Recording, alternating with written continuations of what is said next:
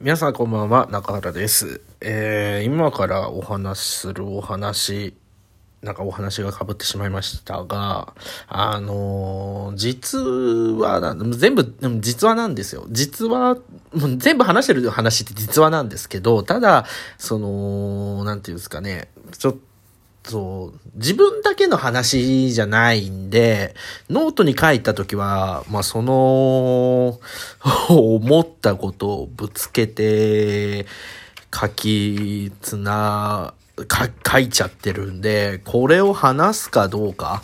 っていうのは悩んだんですけど、ちょっとね、あの言い回しとか考えながら、喋りたいなと思います。そんな話です。えーっとですね、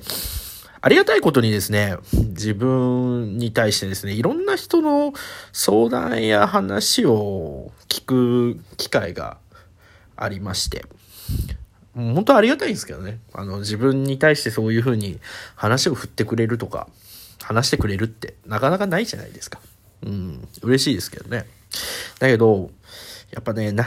いかんせん自分がね、そんなに、あの、できた人間じゃないので、あの、内容に困ることも結構ありまして、で、その実際に内容に困ったお話をしたいなと思います。ちょっと言い方は気をつけながら話したいと思います。えっ、と、内容がですね、新婚ほやほやなんですけど、セックスレスの状態で、だったりとか、あと、えー、カップルで付き合ったのはいいんですけど、相手がダメなところが見えてきて、この先不安とか、っていうような話。うん。ね。独身彼女なしアラサーにはね、答える内容の話なんですよね。いかんせんね、自分も結婚してるわけでもないし、ね、結婚する相手もいないし、付き合ってもいないし、みたいなね。うん、完全に僕に対してやっぱ、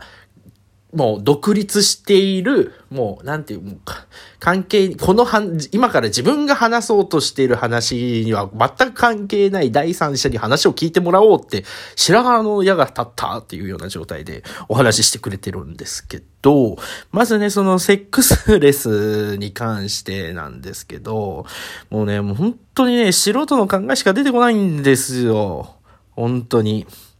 もうただただその子のね、あの、努力であったりとか、その、まあ、こう相談してくれてるの女性の方なんですけど、まあ、その、旦那さんに対しての文句を受け止めて、もう、ね、本当受け止めて、うんあ、そうなんだ、そうなんだって言って。で、もう僕として言えるのはやっぱもう、向き合って話するのが大切なんじゃないのかな、ぐらいしか言えなくて、うん、でもそんな中、うん、彼女はもう、私はこれだけやったのにっていう話だったり、まああっちは本当に向き合ってくれなくて、みたいな話の繰り返しで、うん。まあね、あのーでも本当に、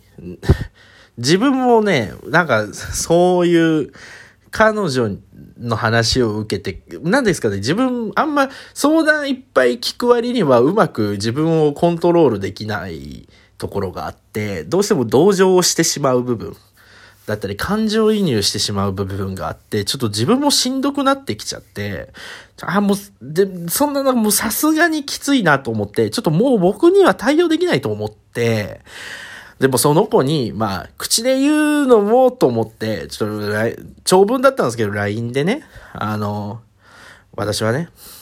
ついこの前彼女と別れて、で、その方から、あなたはもう私に対して薄っぺらい返ししかできないんだから、何が言いたいのかわからないって言われた男ですと。で、私は正直、そういう、えー年中ですね、そういうことができるのであれば喜んで行う人間なので、ごめんなさい、気持ちがわかりませんと。私ができることはもう限度があり、あの、もう勘弁してくださいって伝えて、その話は終えました。まあちょっと突き放すような感じになってしまったんですけど、もうちょっと自分がしんどいなと思ったんで、その時はそれで終わりました。で、もう一つ、先ほどお話しした、付き合ったのはいいが、その、交際相手のダメなところが見えてきて、この先は不安っていう。この、なんて言うんですかね。どうしたらいいのかわからないね。彼氏への文句。この相談者の方も女性の方なんですけど。なんかもう、うーん。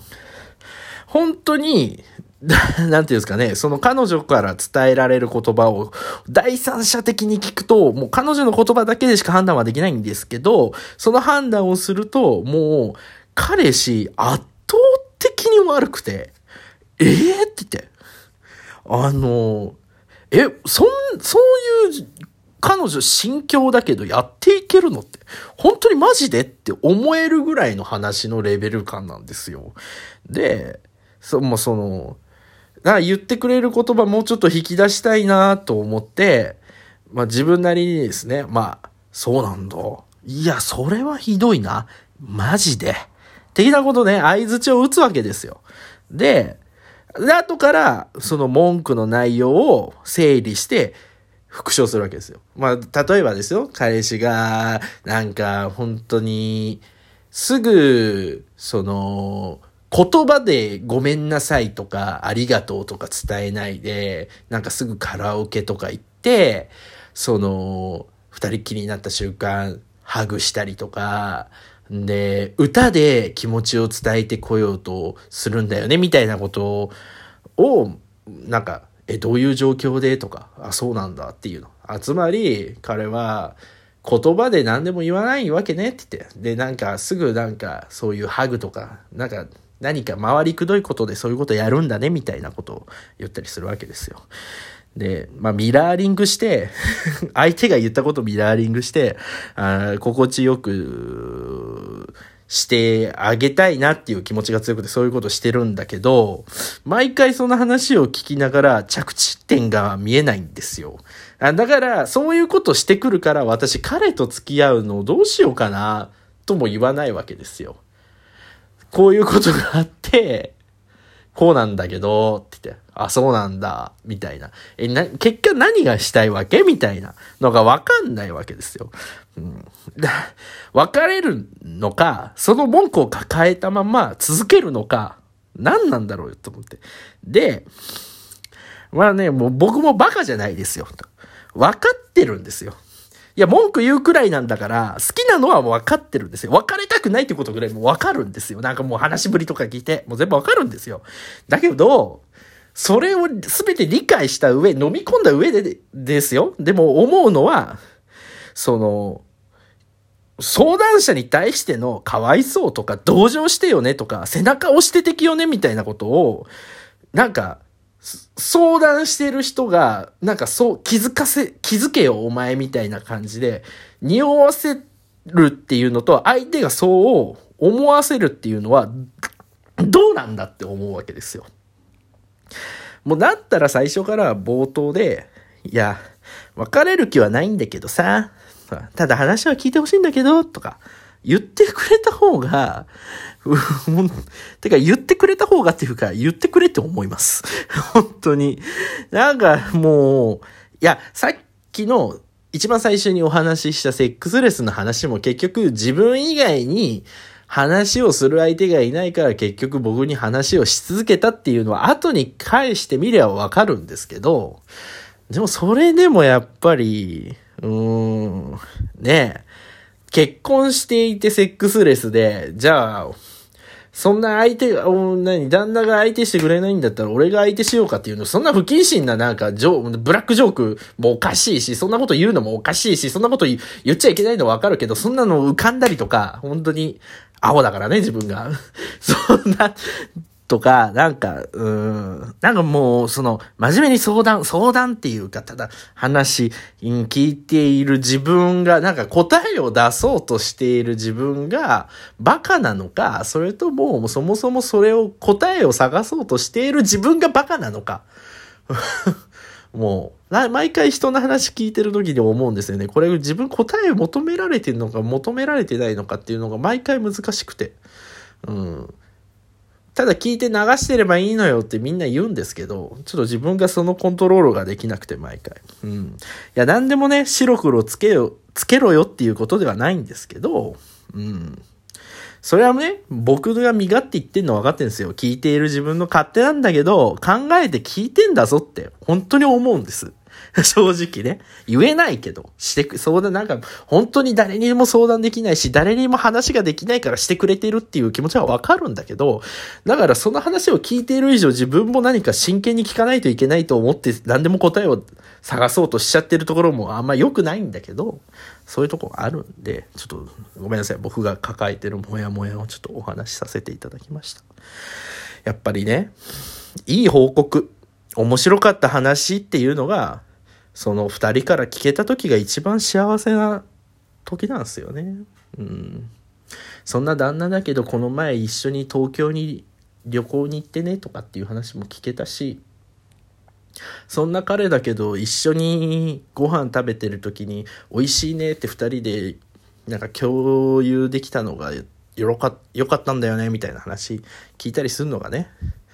うん、僕も幸せな気分になるんでやっぱ相談とかっていうよりは明るいいい話が聞けるようになってほしいなって僕は心から思ってますし今後もそういう話ばっか聞いていきたいなと思います。だけど人の話は聞くのは好きなので全然ごめんなさい。